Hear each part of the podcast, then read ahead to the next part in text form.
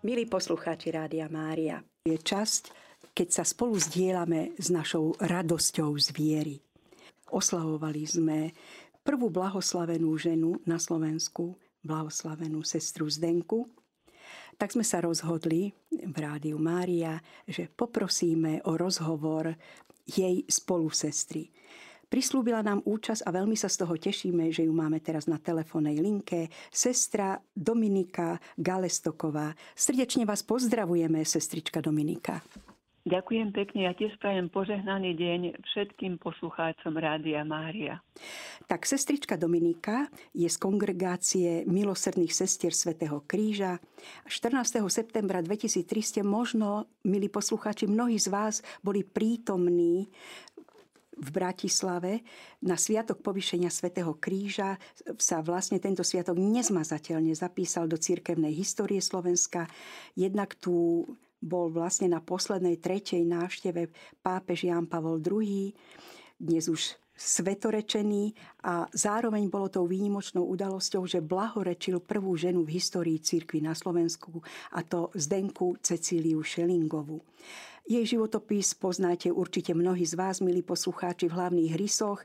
Každý aktívny veriaci na Slovensku sa už mal možnosť stretnúť s jej životopisom a teraz si pripomenieme niečo z jej života aj v dnešnej relácii Radosť viery. Sestra Dominika, porozprávajte nám, kde uzrela malá Cecília svetlo sveta, kde vyrastala, aké mala detstvo a čo ju vlastne inšpirovala, aby, inšpirovalo, aby vstúpila práve do vašej rehole, do kongregácie milosrdných sestier Svetého kríža, ktoré ľudovo voláme krížové sestry.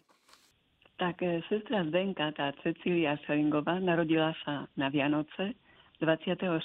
decembra 1916 v Krivej na Orave vo viacpotetnej rodine ako desiatá z jedenáctich detí. Pri krste dostala meno Cecília. V krive ju ľudovo volali Cilka. Hneď o niekoľko dní, 27. decembra, bola pokrstená v kostolíku v Krivej. Vyrástala v takom rídzo-katolíckom prostredí, obklopená láskou rodičov a súrodencov.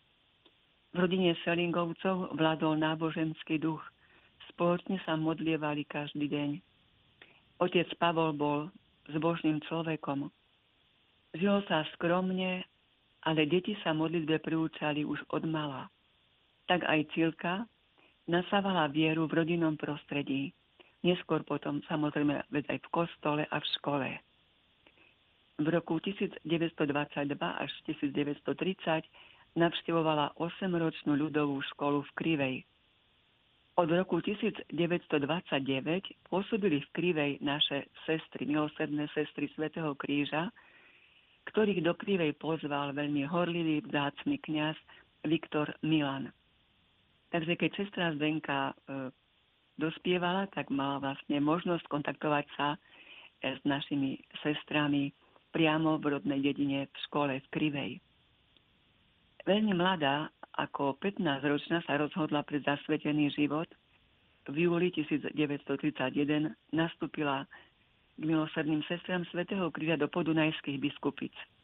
Keďže bola veľmi mladá, tak ako kandidátka najprv navštevovala mešťanskú školu u sestier Uršulinok v Trnave, potom dvojročnú ošetrovateľskú školu v Bratislave. A po tejto odbornej formácii vstúpila v januári 1936 eh, do noviciátu a prijala reholné meno Zdenka. Po roku zložila prvé reholné sľuby ako zdravotná sestra potom pracovala v štátnej nemocnici v Bratislave, krátko v Humenom a potom znova v Bratislave ako laborantka a neskôr ako asistentka na rentgenologickom oddelení vlastne až do zatknutia 29. februára 1952.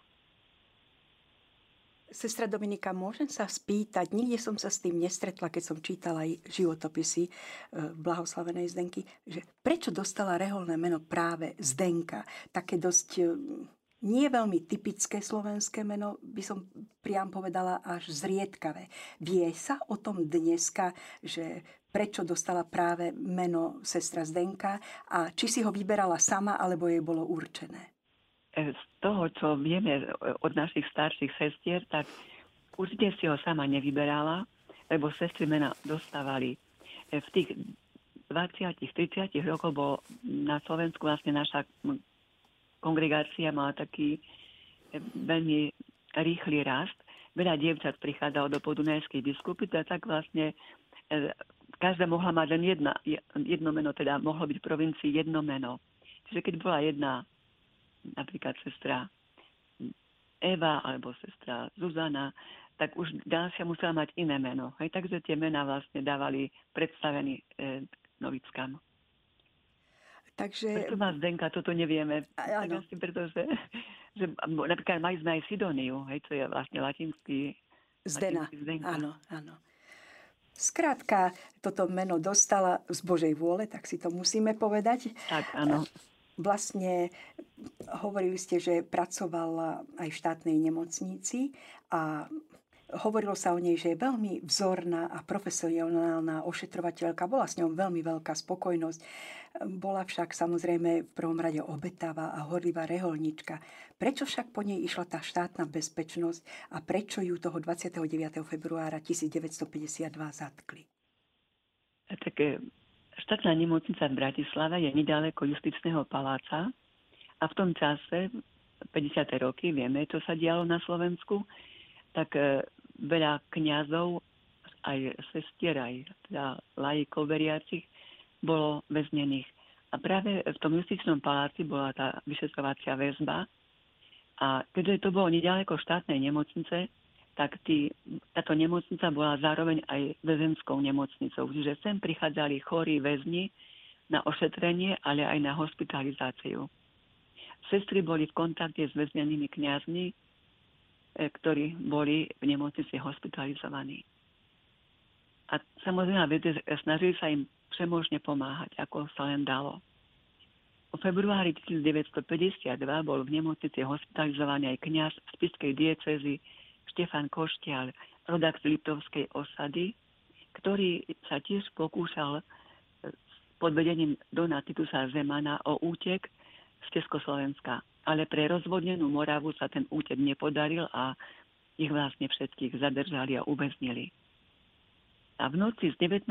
na 20. februára som podarilo za pomoci sestry Zdenky a iných sestier ujsť z nemocnice, kde bol strážený príslušníkom štátnej bezpečnosti. Hneď ráno zatvorili, teda policia zatkla sestru, ktorá mala nočnú službu. Bola to sestra Barbara Ševtíková. V nasledujúcich dňoch si tento príslušník štátnej bezpečnosti vyhľadol sestru Svetoslavu, e, ktorá bola akoby izbová sestra, z ktorej e, doktor Košťa teda ušiel za pomoci sestier, a tiež sestru Zdenku a ponúkol im takúto možnosť, že si nechcú pomôcť na úteku aj kňazom Salesianom, ktorí boli väznení v justičnom paláci. A bol medzi nimi aj Don Santner, ktorého sestry dobre poznali, lebo bol e, tiež častým pacientom e, v nemocnici pre svoj chorľavý zdravotný stav. Poznali sa aj s jeho rodnou sestrou Martou, aj s rodinou. Celá táto akcia bola však nastavenou páscou, aby zistili podrobnosti o úteku Štefana Koštiala a kto kde sa skrýva. Salesiani, teda Don Santer a ostatní ďalšieho spolubratia boli 20. februára odsudení a po odsudení boli už prevezení do Ilavy, čiže vôbec neboli v justičnom paláci.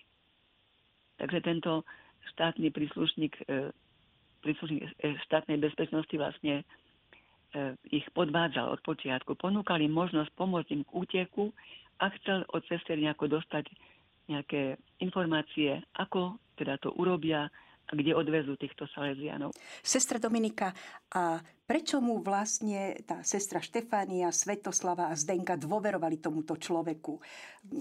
Ako teda k tomu on prišiel, že jednoducho sa im nejak predstavil podľa nejakých dôveryhodných kontaktov, osobností, alebo to sa vlastne nevie. Prečo mu tieto tri sestry vôbec dôverovali tomuto neznámemu človeku, nasadenému Štebákovi? Ťažko to povedať, viete, to bola situácia bola veľmi, veľmi akože náročná vtedy už. Hej.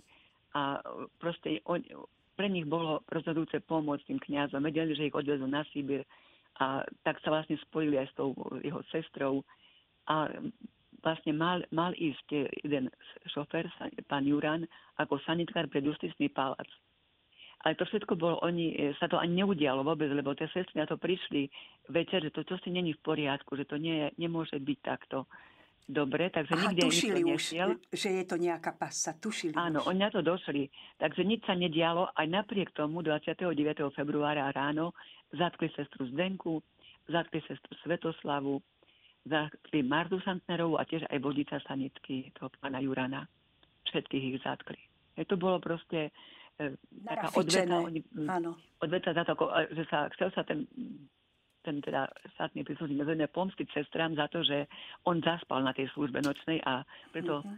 z toho dôvodu, že sa na jeho nočnej službe, keď mal on stráž, ušiel Don Koštial, teda pater, um, duchovný otec Koštial z nemocnice za pomoci sestier, tak on si e, predpokladal, že má v tom prsty Zdenka a Svetoslava, lebo e, tento kňaz bol na izbe, ktorú mala na starosti sestra Svetoslava. Keď už rozprávame o tom e, otcovi Štefanovi Koštielovi, dožil sa blahorečenia sestry Zdenky? Viete čo, ne, nedožil sa, pretože zomrel v apríli 2003. Čiže tesne, tesne, áno, pred blahorečením, áno, áno, áno. pol roka. Bol my... za ním na osobný rozhovor pán Habouštiak, e, viem o tom, a, ale e, pán duchovný otec Koštial nechcel vypovedať. Nechcel hovoriť o ničom. A keď e, sa ho pýtal, teda, či aspoň dobre robí, čo robí, dal mu požehnanie a sa s ním rozlúčil. Zrejme to bola veľká frustrácia aj pre neho, čo všetko zažil. My ani netušíme. Pravdepodobne sa vršila tajná bezpečnosť aj na ňom potom, keď ho znovu vlastne chytili. Takže nech, nechcel sa k tomu vrácať, áno. Nuž teda, sestra Zdenka sa takýmto spôsobom vlastne dostala do vyšetrovacej väzby. A vlastne verejnosť sa dozvedela až e, po revolúcii, po nežnej revolúcii, že tam bola kruto mučená. Neskôr si povieme, akým spôsobom sa to dozvedela verejnosť. Teraz, ak by ste mohli povedať a priblížiť našim poslucháčom, ako ju mučili pri tom vypočúvaní, aké kruté spôsoby používali, aby sme si tak vedeli predstaviť, čím všetkým naozaj hrdinsky e, musela prejsť sestra Zdenka a čo všetko musela pretrpieť. Viete, o mučení sestry Zdenky sme vlastne nevedeli nič, pretože Sestra Zdenka, e, keď sa vrátila z väzenia, bola tri mesiace ešte žila v Trnavskej nemocnici, ako pacientka bola. A keď sa aj sestry niečo pýtali, tak ona vlastne mlčala, nehovorila o svojom utrpení. E, jednej sestričke povedala, že je lepšie, keď o tom neviete. Keď sa jej pýtala jedna sestra, e, že či ju byli, tak ticho bola a slzy jej vypadli z očí pán doktor Habošťak vlastne to, to mlčanie sestry Zdenky tak zdôvodnil, že nebolo, e, mlčala, pretože z hľadiska vtedajších politických pomerov to bolo pochopiteľné, že nechcela hovoriť ako bývalá väzenkyňa nemohla hovoriť o tom, čo sa dialo vo väzení. A aby aj nepriviedla iných ľudí náhodou do ďalšieho áno, nešťastia. Áno, statočne do konca života. Jedine, pán Boh sa postaral, že to vyšlo najavo, jedine komu zverila to tajomstvo svojho utrpenia, bola pani Helena Kordová, ktorá bola s ňou vo vezení na pankreácii tri e, týždne na spoločnej cele. V čase, keď sestru Zdenku priviezli z operačnej sály do cely, pýtala sa aj tam tá dozorkynia, že kto je z tých žien ochotný sa ujať tejto chorej väzenkyni. Vtedy sa prihlásila pani Helena Kordová, že ona sa pôjde o ňu postarať a tak vlastne prežili spolu tri týždne a práve po tom e, takom zblížení duchovnom a e, sestra Zdenka otvorila sa tejto pani Helenke a porozprávala, čo všetko s ňou sa dialo. Bolo to naozaj neuveriteľné, lebo ako spomínala, začalo sa to kopancami. Potom ju sotili do akéhosi korita so studenou vodou a ozrutná noha Eštebáka je tisla jej telo ku dnu korita. Potom aby sa neudustila, tak vyťahli ju von za vlasy a znova ju ponárali do vody, až kým nestratila vedomie. Potom zasa e, ju ťahali za vlasy do tej inej miestnosti, čo je také až veľmi kruté, ako ju vyzliekli a naho ju vytiahli na plafón a potom tam došli ďalší dvaja mužia, revali po nej, aby povedala, kto jej pomáhal pri úteku. Byli ju obuškami, až kým nestratila vedomie. Takže bolo veľmi ťažké e, mučenie a pri tom všetkom dokázala tú svoju charakterovú pevnosť a vernosť, že naozaj mlčala. Radšej zniesla to utrpenie, ale neprezradila nikoho. Stále hovorila, nikto mi nepomáhal, nikto mi nepomáhal. To bola tak vlastne až, úžasná až... duchovná sila, že skutočne pán Boh ju zvláštnym spôsobom posilňoval, lebo pri takom veľkom fyzickom utrpení vieme si predstaviť, ako jej aj muselo byť strašne zima v tých podmienkach. A No a vlastne radšej si to ani nepredstavujme, lebo už najmä dnešná generácia nemá ani potuchy, ako veľmi trpeli mnohí kresťania, ako boli prenasledovaní za e, socializmu.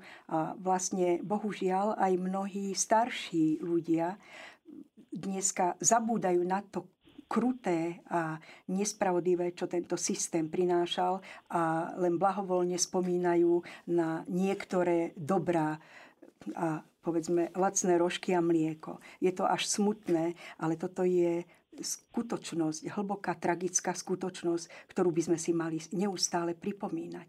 A vlastne dá sa povedať, že zo sestry Zdenky vyžmýkali všetku životnú energiu, že ju tak mučili, že bola naozaj úplne pripodobnená pánu Ježišovi na kríži.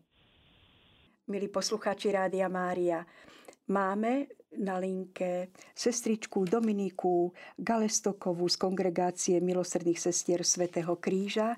A v prvej časti nášho vysielania nám porozprávala, ako malá Cecília sa zamilovala do kongregácie milosrdných sestier v Krivej, lebo tam boli pozvané tieto sestričky do tejto farnosti jedným horlivým kňazom a už ako 15-ročná sa rozhodla vstúpiť do tejto kongregácie. Postupne vlastne jej umožnila kongregácia, aby absolvovala zdravotnícke štúdia, ktoré ju viedli k tomu, že robila e, ošetrovateľku, bola veľmi vzornou profesionálnou ošetrovateľkou a pri tejto príležitosti v štátnej nemocnici pomohla k úteku kňazovi Štefanovi Koštialovi, lenže potom sa jej štátna bezpečnosť e, vypomstila tým, že narafičila tzv. ďalšie príležitosti na vyslobodenie kňazov, respektíve im pomôcť k úteku. A tak sa sestra Zdenka vlastne dostala na kruté vyšetrovanie, ktoré organizovala štátna bezpečnosť. Sestrička Dominika, takže skončili sme tam, že sestra Zdenka bola veľmi, veľmi kruto mučená počas tohto vyšetrovania, ale Boh jej dal úžasnú silu, duchovnú silu, že ona nikoho neprezradila a stále opakovala, že konala sama. Taktiež ste nám spomenuli, že Dozvedeli sme sa o tomto krutom mučení vďaka pani Helene Vildeovej Kordovej, ktorá s ňou na pankráci vo väznici strávila približne 3 týždne, keď ona tam ležala po ťažkej operácii. Prosím, porozprávajte nám to tajomstvo Božieho riadenia, že pán sa postaral o to, aby toto všetko raz vyšlo najavo a aby sa to stalo veľkým impulzom k blahorečeniu sestry Zdenky. Teda čo sa vlastne dialo s pani Helenou a ako sme sa to po revolúcii všetko dozvedeli. Áno, tou kľúčovou osobou, ktorá to tajomstvo utrpenia niesla e, celé roky, bola pani Helena Kordová, ktorá bola manželkou generála Kordu, ktorý bol tiež uväznený a na doživote aj zomrel vo väzení. Pani Helena bola 10 rokov vo väzení, keď sa jej podarilo dostať na slobodu pri amnestii v roku 1968, emigrovala so svojím synom, 16-ročným už eh, Alexandrom Kordom do Anglicka. A tam vlastne eh, žila celé roky a na Slovensko prišla až po pade totality. Bola viackrát na Slovensku, ale 23. septembra 1994 bola zadúšna sveta omša za profesorku Máriu Pecikovú a tam boli jej žiačky. Medzi nimi bola aj manželka pana e, doktora Haboštiaka, jazykoveca, spisovateľa, ktorý pochádzal z Krivej, tak on šiel tiež na to stretnutie tých žiačok pani Pecikovej. Stretli sa v budove gymnázia matky Alexie a do tejto spoločnosti zavítala aj pani Helena Vildová Kordová. Oni ju vyzvali, aby povedala o tom, ako e, sa stretla s e, Máriou Pecikovou vo vedzení v Pardubiciach. Tak o tom hovorila krátko, ale potom hovorila, že ona má veľkú v srdci, veľkú potrebu hovoriť o reholnej sestre Zdenke Šelingovej. Viem si predstaviť, ako zareagoval pán Habovšťak, rodak z. On ako tom rozprával, že to bolo pre neho čosi úžasné, že tu príde človek z zahraničia a hovorí o Zdenke. A ona vtedy vyrozprávala vlastne všetko to, čo jej Zdenka povedala. Dokonca jej povedala aj to, že ja už dlho žiť nebudem. Ty prídeš na slobodu a stretneš sa so svojím synom. Prosím ťa, donies mi na hrob biele rúže. Mám ich tak rada. A tak vlastne po 40 rokoch mohla tá pani Helena splní to, to svoje teda tú, to prianie z Denkene a ona jej slúbila, že to urobí, áno. A vlastne v tom roku 1994, keď bola na Slovensku, tak hľadala aj hrob sestry Zdenky. E, v Bratislave, v Trnave a nakoniec e, ju nasmerovali do Podunajskej biskupic, kde naozaj tie rúže na ten hrob priniesla, veľmi plakala, keď zistila, že Zdenka je v spoločnom hrobe. Že ani svoj vlastný hrob nemá, ale že je v spoločnom hrobe, lebo vlastne Zdenka bola pochovaná v Trnave a keď sa rušil starý cintorín, tak e, tam bolo viac sestier, bolo ich spolu 11, ktoré exhumovali a spo, pochovali v spoločnom hrobe po Dunajských biskupiciach. E, tam tá pani Helena tie kvety odovzdala a vlastne po, od, od toho stretnutia bola e, často v kontakte s e, pánom Habovštiakom, Antonom Habovštiakom, ktorý vlastne na jej podnet alebo už e, aj z tých jej vypovedí to všetko vlastne zhrnul v knihe Za mrakmi je moje milované slnko, ktorá vyšla prvýkrát roku 1996 o vydavateľstve Nové mesto. A tam vlastne bolo prvýkrát zverejnené to mučenie sestry Zdenky. Takže to bolo kľúčové stretnutie pre týchto dvoch osôb, pani Heleny Kordovej a pána Habovstiaka, lebo e, to boli, boli aj kľúčové osoby pre ďalší vývoj e, celého procesu neskôršieho procesu blahorečenia. A kto prišiel vlastne prvý s tou myšlienkou, že život sestry Zdenky treba podrobiť cirkevnému skúmaniu s cieľom beatifikácie? Viete čo, už potom, potom ako tá pani Helena Kordová prišla do biskupy za ten cintorín, začalo sa viac hovoriť o sestre Zdenke aj medzi sestrami. Predtým v totalite sa to nespomínalo, aj keď boli viaceré sestry väznené, tak sa o tom nehovorilo. Potom, e, potom stretnutí s pani Helenou Kordovou začalo sa o tom rozprávať a vtedy bol takým impulzom vlastne aj svätý otec e, Jan Pavol II, on vydal apoštolskú exhortáciu Vita konsekráta a tam prosil, aby sa nezabúdalo na svetkov viery, ale aby sa zhromažďovali mena a svedectvá všetkých zasvedených osôb, ktoré môžu byť zapísané do martyrológia 20. storočia. A tam vlastne to bol taký, taký impuls pre nás, pre sestry, ale aj pre e, pana Habouštiaka, ktorý tiež na to zareagoval a prišiel, e, bolo to vlastne v roku príbehu tých, teda e, najprv vlastne my sme ešte ako, ako provincia požiadali, e, keď sa tá kniha pána Habouštiaka e, za mrakmi moje, moje milované slnko, tak sme požiadali vlastne o schválenie modlitby za blahorečenie sestry Zdenky, ktorá bola schválená 8. septembra 1997. Prvá modlitba ktorú sme vlastne rozdávali ľuďom, aby sa modlili za jej, za jej mm, blahorečenie. Veľkú tú osvetu urobil v médiách práve pán Anton Habouštiak. Začali sa púte ku, hrobe, ku hrobu sestry Zdenky do Podunajskej biskupic. Aj také prvé oficiálne stretnutie bolo vlastne v provinciálnom dome 8. marca 1998, kde sa s vedením provincie stretli práve ten pán Anton Habouštiak, monsignor Anton Kebis, ktorý bol v tom čase v Bratislave v Trojičke kňazom. A tretia bola sestra Lucia Galisová, ktorá bola očitá svetkynia, ktorá, e, ktorá sa vlastne so sestrou Zdenkou bola v veľmi úzkom kontakte. A vtedy sa vlastne hovorilo o potrebných krokoch, e, o otvoreniu procesu blahorečenia, že v spolupráci s arcibiskupským úradom v Trnave. Bol to celý, aj ten prvý podnet vlastne urobili títo traja ľudia, ktorí prišli za provinciálnym vedením, že áno, už, už je najvyšší čas čo si urobiť konkrétne a spojiť sa vlastne s arcibiskupským úradom. Následne potom bol menovaný postulátor, terajší otec arcibiskup Stanislav Zvolenský bol prvým postulátorom kauzy. Pracoval vtedy na súde v Trnave. Potom postupne boli vytvorené komisie, vyšetrovacia, historická, lekárska, a začali sa zberať svedectvá. Aj keď ten proces blahorečenia bol oficiálne otvorený až 18. septembra roku 2000. A ukončenie tej dieceznej fázy bolo 12. januára 2003.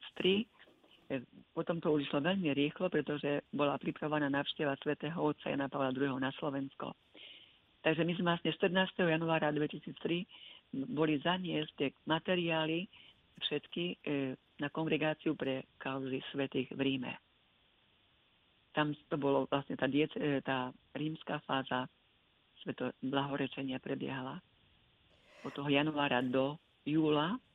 A my sme sa tú šťastnú správu dozvedeli 7. júla 2003, že bol podpísaný dekret o blahorečení v Ríme svetým otcom Janom Pavlom II. A potom už v septembri vlastne bolo blahorečenie. Sestrička Dominika, viete to už zhodnotiť teraz spätne, že ako táto skutočnosť blahorečenia sestry Zdenky zasiahla do každodenného života vo vašej reholi? E, isté, že boli s tým spojené aj určité starosti, ale e, myslím že prevážilo to duchovné posolstvo sestry Zdenky, lebo vlastne tak, tak vyšli najavo mnohé veci, hej, keď sa začali skúmať tie svedectva, e, zverejnil sa ten zápisník jej modlitieb a jej myšlienky, ktoré si zapisovala, tak to je úžasné bohatstvo a myslím si, že toto obohatilo náš duchovný život, duchovný život mnohých našich sestier, nielen v našej, našej teda provincii, ale aj v iných provinciách a aj v iných kongregáciách. Lebo je naozaj silné to je duchovné posolstvo. Vlastne v jej životopise som čítala, že keď sa rozhodla vstúpiť do kongregácie, tak bola na ňu hrdá celá rodina, všetci bratia, sestry, ba dokonca aj celá dedina. Dá sa vlastne povedať, že dnes, dnes je na blahoslavenú sestru Zdenku hrdá celá vaša kongregácia a vlastne celá církev na Slovensku dá sa vlastne povedať aj to, že po jej blahorečení sa zvýšil nejak záujem o vstup práve do vašej rehole? No tak toto myslím, že sme nevnímali, že bol nejaký väčší záujem e, zo strany dievča. Prichádzali dievčatá, ale tak v takom normálnom určite ako skôr, tak e, myslím si na Slovensku, keď môžem ja sa spätne pozrieť na, to, na ten vývoj povolaní po pade totality, tak to bola taká eufória veľká, bola v tých rokoch 1990 až 2000. Po roku 2000 začal upadať ten záujem o reholný život, že sa počet uchádzačov klesal. Ostatných e, kongregáciách takisto aj v našej, že aj keď boli sestry, boli novicky, ale boli už menšie skupiny. Nejako myslím si, že to neovplyvnilo dievčatá, aby sa rozhodli pre reholný život, ale sa obohatilo to duchovne tých, ktorí sa už Bohu zasvetili. Veľmi ma zaujala vaša poznámka, že objavili ste v jej zápisničku modlitby. Vlastne to je úžasné a prozreteľné, že po jej smrti sa jej veci neroztratili, ale že takáto dôležitá písomnosť ako jej denníček zostal zachovaný. Viete aj nejaké podrobnosti okolo toho, že kde to bolo uložené, alebo akým zázrakom vlastne po jej smrti, veď to bolo predsa len dosť rokov, dá sa povedať takmer 50 rokov, zakiaľ bola blahorečená, že kto to mal na starosti, alebo kde to bolo uložené a prečo bolo uložené? Takto, že jedna zo sestier, rodná sestra z Benky bola vydatá e, za pána Vincenta Pazurika. A tento, e, na túto adresu toho pána Vincenta Pazurika prišiel z Bratislavy balík, kde boli zvenkyné veci bola modlitebná sveté písmo a iné, nevedia, kto to poslal. Ale zrejme to zabalili sestry po tom čase, keď sestru Zdenku zatkli. Poslali to do Krivej na tú adresu, kde sestra Zdenka vlastne chodila domov na príbuzným na dovolenku, aj kde sa zdržiavala. A keď e, začal pán Habovštiak po pade totality zberať e, tie materiály o sestre Zdenke, čo je ešte zaujímavé, že jeho na to vlastne upozornil jeho, jeho mladší brat, jeho mladší brat, rodak tiež, teda, ktorý žije v Krive, Jozef Habovštiak, on vlastne mal tiež takú, takú myšlienku, že e, zhromaždiť mena a životopisy všetkých rodákov z Krivej, ktorí sa nejako zaslúžili niečím proste vyznačným vo svete alebo v našej vlasti. A medzi, ním, e, tam, medzi týmito rodákmi bola aj sestra Zdenka, na ktorú upozornil vlastne svojho brata a ten potom e, skúmal, hľadal, on ako jazykovedec sa pohyboval medzi ľudom oravským a on potom tam zberal tie svedectvá, hlavne v Krivej a zašiel za jej príbuznými. A tento e, e príbuzný, teda akoby Zdenkin Svagor, pán Vincent Pazúrik, tak on odovzdal pánu Habovšťakovi tie knižočky, tie, ten zošit a tie jej poznámky. A vlastne on z toho potom mohol čerpať a niektoré z tých vecí aj zverejnil. Boli uverejnené v knihe Myšlienky a modlitby blahoslavenej Zdenky. Neuveriteľná Božia prozreteľnosť. Že, že sa to zachovalo, viete, že to ne, nevyhodili. Nikde, že to nechali proste v e, tej rodine a potom to vlastne odovzdali po tých 40 rokoch. Že Boh chcel, aby sa to zachovalo, tak. toto dedictvo duchovné. Lebo keby to boli, si nechali sestry, tak aj ste sa mnohé stiahovali, aj ste boli e, vlastne sústredené do nejakých tých táborov, čiže tam by sa to určite nebolo bývalo zachovalo. Čiže ano, úžasná, tak. prozreteľná vec to bola, že sestry to vtedy poslali najbližšej rodine. Myslím, to bola niektorá sestra, ktorá tiež pochádzala z Krivej a robila v nemocnici.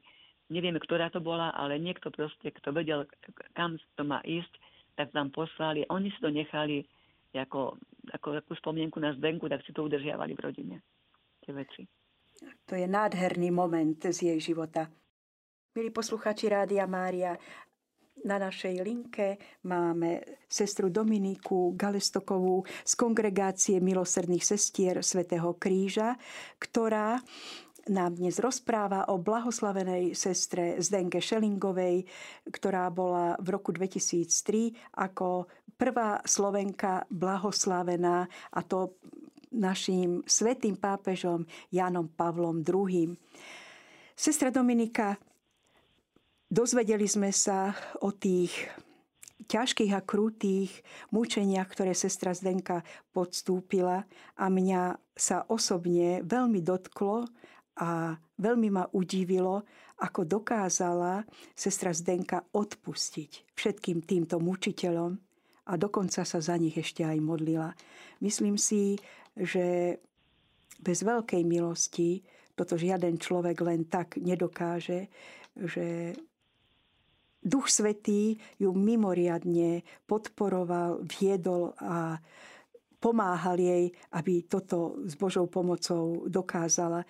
Ani nikoho neprezradila, vydržala všetko to utrpenie a ešte popri tom všetkom sa tak pripodobnila pánu Ježišovi, že tak ako on na kríži odpustil svojim prenasledovateľom, tak aj ona všetkým odpustila a modlila sa za nich. Dá sa povedať, že to aj navonok malo nejaké plody, že niektorí z tých jej mučiteľov vieme o tom, že by sa obrátil k Bohu. A tak sestra Zdenka naozaj žila v spojení s Ježišom a preto, že mala pevnú vieru, veľkú dôveru v Boha, tak mala aj lásku k človeku. A preto vlastne bola schopná toho, tej modlitby za tých, ktorí ju trápili a mučili a bola schopná odpustenia a odpúšťania. Práve vo vezení pani Helene Kordovej povedala, že odpustenie je najväčšia vec v živote. A prvá, ktorá to vlastne cítila ovocie toho, toho Zdenkinho duchovného potenciálu, tak bola tá pani Helena Kordova, lebo ona bola plná nenávisti voči celému systému, ktorý jej rozbil rodinu, zatvoril manžela, od syna predročného ju vlastne zobrali do väzenia. Takže jej bolo ťažko odpúšťať. Ho nevedela som pochopiť, ako tá Zdenka môže takto hovoriť, že bola som plná nenávisti, ale toto ma tak zobralo, že vlastne Zdenka jej dala novú silu, nový pohľad na život, že snažila sa to pochopiť to, čo Zdenka hovorí a to vlastne jej pomohlo prekonať ďalšie roky vo vezení a nakoniec sa dopracovať aj k tomu, že aj ona dokázala odpustiť. Vieme tiež, že sestra Zdenka sa modlila za tých, ktorí jej ubližovali a isté nebola sama mnohí väznení kňazi, naši otcovia biskupy, ktorí boli o väzení, ktorí boli odsudení sudcom Pavlom Korbulím, Isté sa za neho mnohí modlili a vieme o jeho obrátení. Vieme, že naozaj sa tento človek obrátil. Takže e, a mnohé svedectvá napríklad nevieme, to nás ukáže, to viete, všetko sa nedá ani obstiahnuť, ale ten život e, Ježišom, život verný Bohu, ten sa prejaví, to ovocie sa musí prejaviť. A prejavilo sa v živote sestry Zdenky, prejavilo sa v živote pani Heleny Kortovej a v životoch mnohých iných. A myslím, že aj teraz Zdenka, aj keď je už v nebi, je, je, stále nám pomáha, je proste je s nami, to cítime, že, že sú, dejú sa veci, ktoré sú, sa nedajú vysvetliť prirodzeným spôsobom. Že zasahuje svojim príhovorom pred Bohom a pomáha nám. Sestra Zdenka bola teda blahoslavená ako múčeníčka. Aj modlitba dňa v sobotu na jej sviatok znela Panna a mučenica a vieme, že pri blahorečení mučeníka, mučeníčky nie je potrebný zázrak. Teraz pokračuje jej proces kanonizácie Máte informácie, sestra Dominika, ako sa tento proces kanonizácie vyvíja, aký stav je v súčasnosti a či sú už k dispozícii aj nejaké svedectvá o zázračnom uzdravení na príhovor blahoslavenej sestry Zdenky? Áno, tak jeden prípad uzdravenia pána Roberta Ernsta z analického Denveru je na kongregácii pre kauzy svetých v Ríme už niekoľko rokov. Zatiaľ je to stále otvorený proces zo strany kongregácie, takže čakáme, ako sa ďalej, modlíme sa za svetorečenie sestry Zdenke a čakáme, ako sa to ďalej bude vyvíjať. Ale máme ďalšie prípady, ktoré dosvedčujú, že blahoslavná Zdenka je nám blízko a pomáha. Vieme napríklad o jednom mladom chlapcovi, ktorý mal dopravnú nehodu, havaroval na motorke. Previezli ho, to bolo 15. septembra roku 2020, čerstvé. Previezli ho na, teda do nemocnice, a diagnostikovali veľmi vážne poškodenie mozgu s predpokladom, že to neprežije. A ak áno, takže bude ležiaci pacient s ochrnutím končatín. A jeho brat e, so snúbenicou a ostatní príbuzní sa modlili e, deviatník sestre Zdenke, začali sa modliť. A práve 17. keď to písal ten brat, 17. septembra začali deviatník a 23. septembra aj v kalendári meno Zdenka. A vtedy sa ten brat prebudil. Bol dezorientovaný, nedokázal teda rozprávať ani sa hýbať, ale potom posledný deň deviatníka, že povedal tri slova, mama, brat, nezodpovedný. Potom, začali sa modliť druhý deviatník a postupne zo dňa na deň sa jeho stav zlepšoval, začal rozprávať najprv také vety nezmyselné, potom ho odpojili od plúcnej ventilácie a začal samostatne dýchať, jesť, hýbať sa, bol orientovaný, vnímal okolie uvedomoval si, kde je. A posledný deň druhého deviatníka, 5. oktobra, ho prepustili z ne- domov z nemocnice. Samozrejme postupne podstúpil viacero rehabilitácií. Mesiac po nehode mal 18 rokov. Dnes sa opäť zďasňuje vyučovanie a funguje ako bežný človek bez obmedzenia. Jeho liečba sa pomaly ukončuje, toľko píše jeho brat. A podali to svedectvo, ako aj máme aj teda všetky podklady a lekárske správy k tomu, aby to mohlo byť posunuté ďalej. Bola to veriaca rodina? Bola to veriaca rodina, teda tento chlapec? Áno, keď, keď sa modlili, keď sa modlili áno, áno. Mhm. Že poznali sa tú Zdenku tak, a modlili sa, tak určite. E, potom e, je viac tých svedectiev. Napríklad jeden e, pán Radoslav tiež píše, ako mu diagnostikovali v roku 2017 onkologické ochorenie mal tri vážne operácie a potom zákroku vlastne bol prepustený do, ne, do domáceho liečenia. A on vie, že takisto e, dostal obrazok sestry Zdenky a mal ju neustále pri prvej hospitalizácii pri sebe a prosil ju, utiekal sa k nej, veril, že mu pomôže. A že tým menej mal lekárske nádeje, tým silnejší nádej mal na príhovor blahoslavnej zdenky. Potom prijal aj sviatosť zmierenia počas uh, liečby viatikum. Modlilo sa na ňom mnoho ľudí a modlili sa v blahoslavnej zdenke. A on vlastne z tej choroby sa vyliečil. Hovorí, že leka- e, neexistujú náhody v e, živote. Lekári tvrdia, že v jeho prípade je to zázrak. Že Zdenka teda svojim príhovorom vyprosila uzdravenie úplné uzdravenie.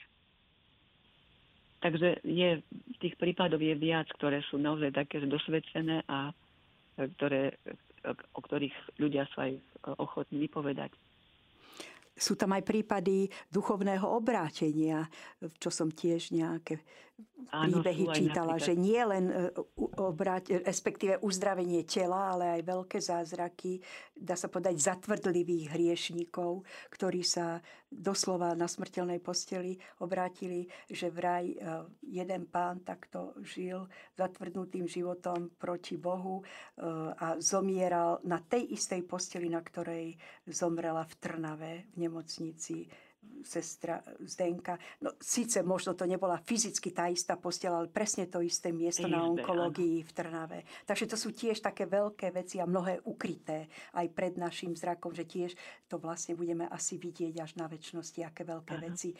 Mnohí napríklad sa uzdravili aj z e, alkoholizmu, z závislosti na drogách, keď, keď sa modlili za k sestre Zdenke máme aj takéto svedectva, lebo Zdenka pomáha aj detičkám sa narodiť na svet. Bezdetní manželia, keď prosia Zdenku, tak máme viacero takých prípadov, sa narodilo zdravé deťatko už viacerým manželom. Takže naozaj všestranná, tá Zdenka je všestranná, pomáha každému, kto prosí akýchkoľvek potrebách je k dispozícii je so svojím príhovorom. Sestra Dominika, ona musí byť všestranná, pretože nebolo utrpenia a bolesti, ktorú by nebola zažila a ona sa tak pripodobnila pánu Ježišovi vo všetkom. Vrátane toho, ako sme hovorili, ako dokázala odpúšťať a modliť sa za nepriateľov. Čiže ona Bohu vyhovela na tomto svete úplne vo všetkom a preto teraz Boh vyhovie v nebi na jej príhovor tiež o všetko, o čo prosí. Myslím si, že ešte sme ako na Slovensku ani nedocenili jej príhovor a že toto je aj výzva pre poslucháčov Rádia Mária, aby sa nebáli prosiť v týchto mnohých ťažkých situáciách o príhovor. Blahoslavenú sestru Zdenku, ako spomínate, aj, veď takých prípadov je veľmi veľa, aj kresťanskí mnohí rodičia, mnohí trpia tým, že nemôžu mať dieťatko. Takže toto je, sestra Dominika, spolu s vami taká výzva, aby sa ľudia nebáli obracať na sestru Zdenku a prosiť ju od Boha o túto milosť. A vlastne toto všetko, kde sa budú cítiť cítiť vypočutí, by potom mali nahlásiť vám do kongregácie. Všakže je to tak. Áno, keď sú, áno, sú možnosti, je tam, máme webovú stránku zdenka.sk, kde je možnosť vlastne posielať aj, aj prosby o modlitbe, ale aj takisto aj vypočutia. Takže sme otvorení pre... Preto my sa vlastne každý mesiac e, pred, e, máme putnické omše 30.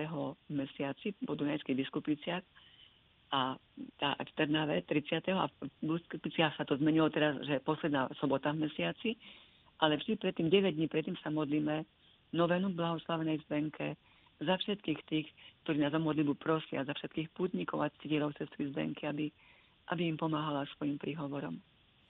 Sestra Dominika, počúva nás veľa poslucháčov z celého Slovenska. Viem sama podľa seba, že hoci som z Bratislavy a dosť dobre poznám Bratislavu, tak keď som sa vydala do podunajských biskupíc na takú svoju osobnú malú púť za sestrou Zdenkou, tak mi to robilo dosť problém, aby som veci ponachádzala. Na internete sú tie informácie dosť slabé.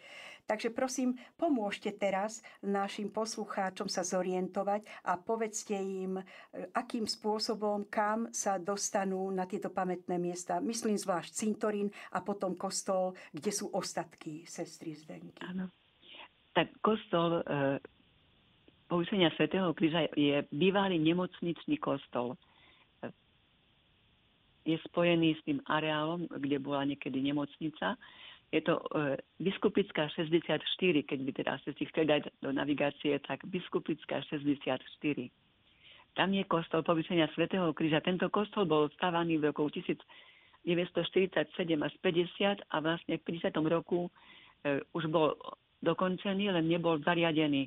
Ale v tom čase, vlastne v tom septembri sestry vyviezli z Biskupic a e, tie priestory kláštora sa stali potom neskôr nemocnicou, Národný ústav respiračných chorôb po Dunajskej biskupice a až po páde totality v roku 1990 nám kostol vrátili, dotedy tam slúžil ako sklad zdravotníckého materiálu.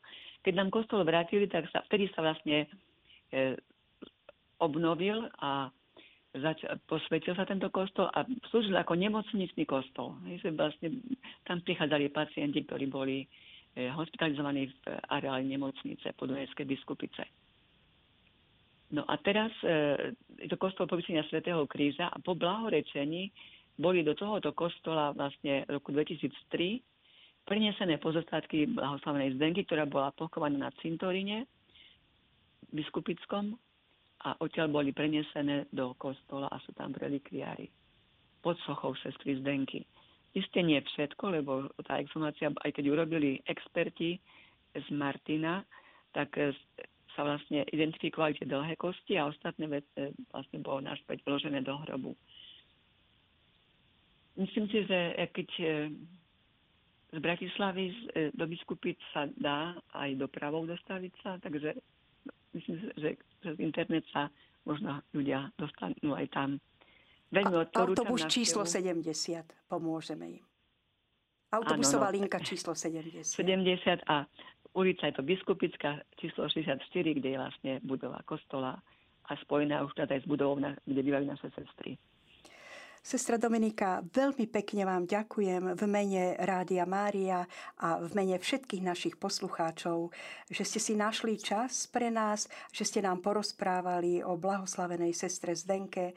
Veľmi sa z toho spolu s vami tešíme, že máme takú nádhernú, krásnu dušu, u pána, ktorá sa za nás prihovára. Nezabudníme to, milí poslucháči, skutočne intenzívne využiť. Všetkých vás vyzývam, keď budete vo veľkých problémoch, trápeniach a ťažkostiach, poproste sestru Zdenku, blahoslavenú sestru Zdenku o pomoc a keď budete mať pocit, že to bol až zázrak vo vašom živote, tak môžete o tom porozprávať aj sestram z kongregácie milosrdných sestier Svetého kríža, odkiaľ pochádzala pochádza aj naša dnešná hostka, sestra Dominika Galestoková. Úprimne vám ďakujeme, pán Boh zaplať za Ja vám váš čas. tiež ďakujem za to, že vlastne aj cez túto reláciu šírite úctu k sestre Zdenke. Prajem vám aj všetkým poslucháčom ešte požehnaný zbytok dnešného dňa. Ďakujeme vám, sestra Dominika, s Pánom Bohom. Milí poslucháči Rádia Mária, prosím, nezabudnite, že sme Rádio Mária, rádio, ktoré sa s vami modlí. Zachovajte nám naďalej svoju priazeň a lúči sa s vami dobrovoľnička Eva. S Pánom Bohom.